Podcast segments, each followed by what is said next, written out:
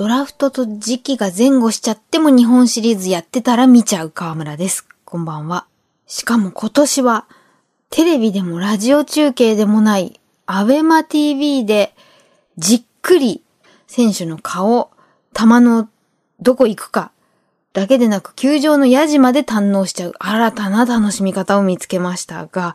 ここ数回、あの、前回のイレギュラー回を除いて、こういったアベマは映像もあるけれども、いろんな音声メディアが出てきちゃってるよねっていうお話をしてましたよね。ラジコとか、ラジオ放送がインターネットで聞けたり、そしてポッドキャスト。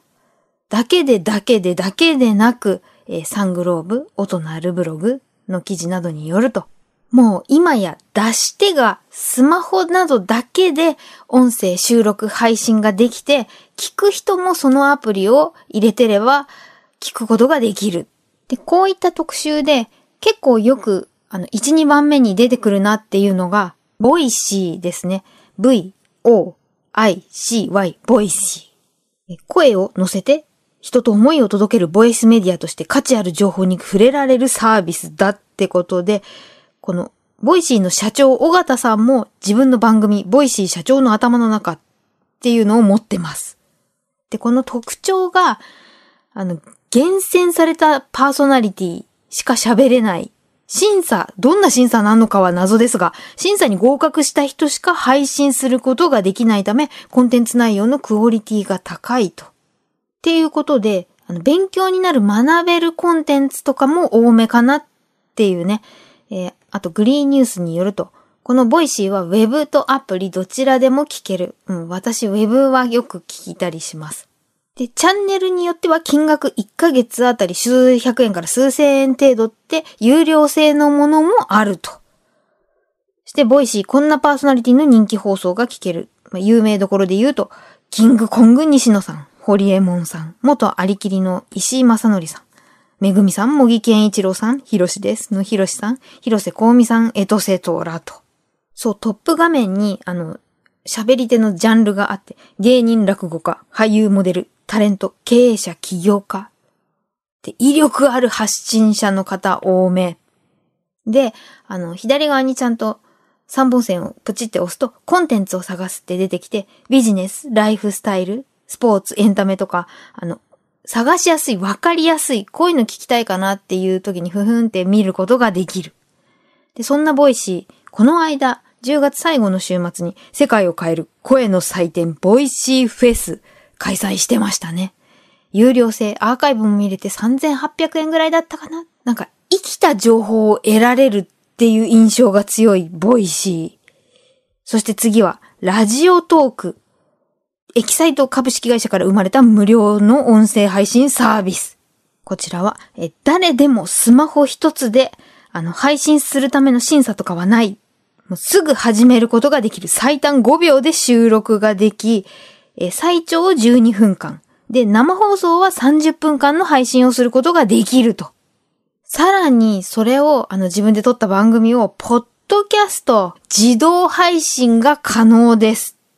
そしてそれを個人でも企業でも収益化、お金得ることが可能となっています。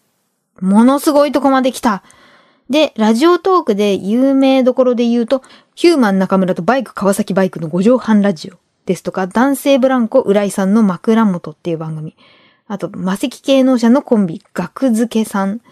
いろいろな方出してます。このラジオトークと同じようなことができるスタンド FM っていうサービスもあるんですけれども、これ最先端のウェブマーケティングを発信するメディアサングローブで、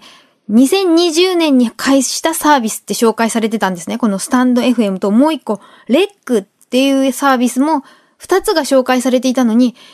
今やレックはなくなって、スタンド FM に飲み込まれた形になっている。